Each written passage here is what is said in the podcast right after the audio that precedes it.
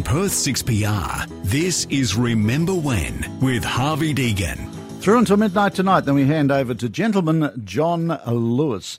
And uh, I am uh, delighted to say that we have a special guest on the line. It's Darlene Alston, the Shire President of uh, Exmouth. How are you going there, Darlene? Nice to, to have you on the program.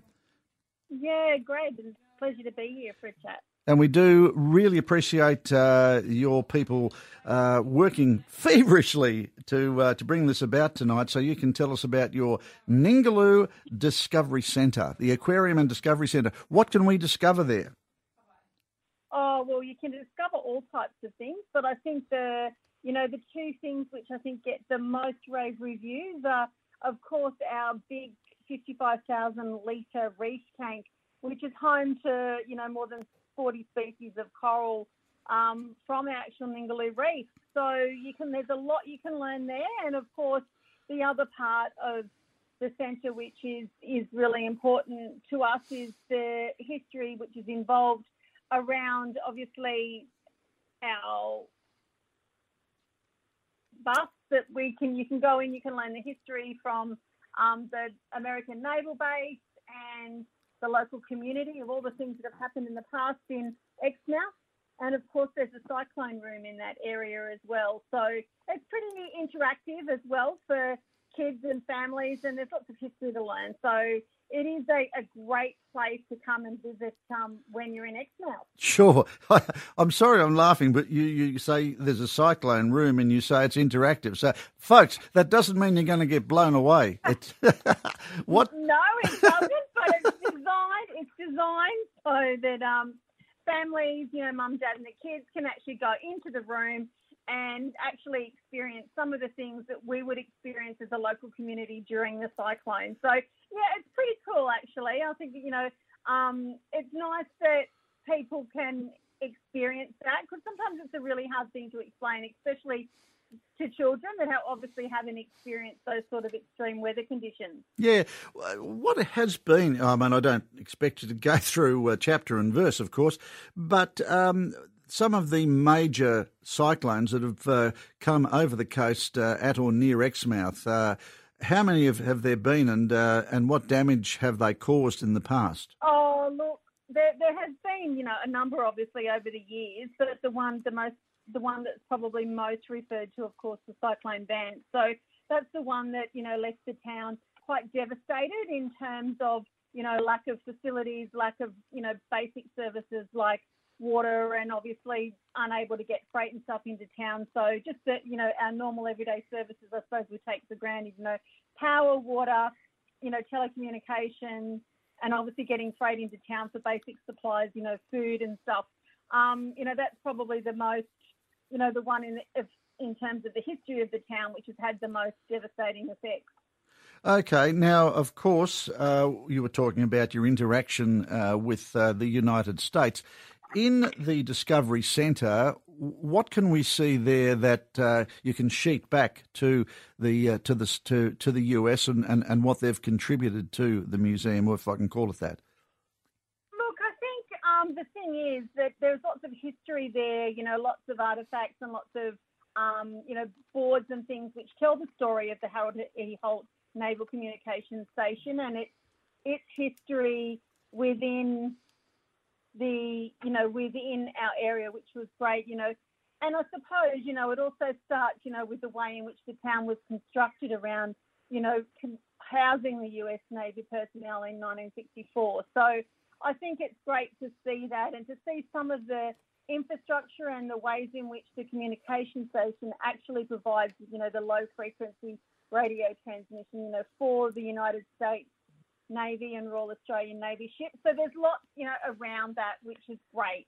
Yeah, is there much of that technological uh, equipment at the at the centre for people uh, to have a look at it? It's a really interesting uh, aspect, I think, and people are right into electronics and those sort of things, aren't they? Oh yeah, there's a couple of things there of interest, you know, from the past that um, are on display. Obviously, nothing that's that's too technical. Um, but more about you know being able to read information that's not that's showcased as part of that display. Right. Okay.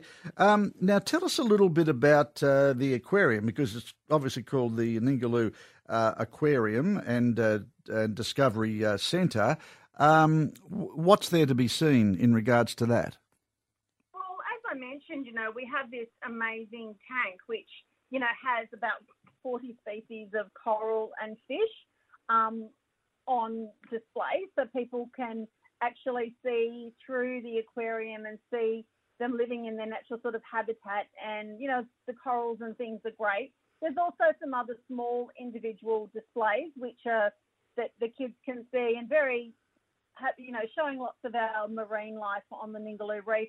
We're lucky to have a new tank, which is a new lagoon tank, which has been put in place, which is going to be filled with, you know, more species from the Ningaloo Reef over the coming weeks. So definitely um, giving us a bit more perspective on on the marine life as well. Yeah, what about the uh, citizens in and around Exmouth? Have they uh, contributed anything to the centre? There's a, a, photo memory wall near the community centre, which is, you know, showcases lots of things that, you know, have happened in the town in the past. So I think, you know, there's lots of stories to be told and definitely little bits and pieces which have been contributed from the community. Mm. Um, just can you give us a profile of, of the sort of people who visit uh, the centre? I mean, a mixture, I presume, of uh, young and old people, but do you appeal to a particular demographic or is it pretty universal? Um, you know, it's fairly universal. You know, obviously, you know, our local residents enjoy entry into the centre free. So, you know, they come regularly with the kids and, you know, it is a great place to get out of the heat when, you know, there's, there's not much else to, to do apart from the beach, but also the history side of it. And look, the tourists coming through, definitely, you know, all ages, especially the families, because of course we have the history element, we have the marine element, you know, we have a showcase area with um, native reptiles and stuff as well. So there's lots to do. So there's and there's also to our you know for the young ones the um, place where you can actually design a fish which is put into the tank so they can draw their fish and put their their colours and stripes on it and give it a name and it floats into the fish so they can come back on the electronic side and it, it stays there for a little bit of a while. So the kids love being involved in that as well. And I think, you know, the little kids love, you know, the big crayfish, in the tank, and they love just being able to see all the little coloured fish and corals as well. So I suppose, you know, if you're a tourist to Exmouth and you just want to explore everything that we have to offer, you know, whether it be the reef or the range, you know, there's so much information in there, and it's definitely a great place to, to get out of the heat and cool down and just wander around for a few hours. Yeah, I would think so. Uh, can you give us an idea of the opening hours, please, Darlene, and uh, also uh, the any admission charges that might apply? Okay, so the centre at the moment um, is open seven days. We're obviously out of season, so it um, has restricted hours over the weekend. So the family um, ticket pass, to be quite honest, off the top of my head, I can't quote you that. Um, but I, I, imagine it wouldn't be an arm and a leg, and I mean, and you, have, no, you get great value for a, your money. Mm. It's not an arm and a leg, and it is pretty good value, um, especially the family pass.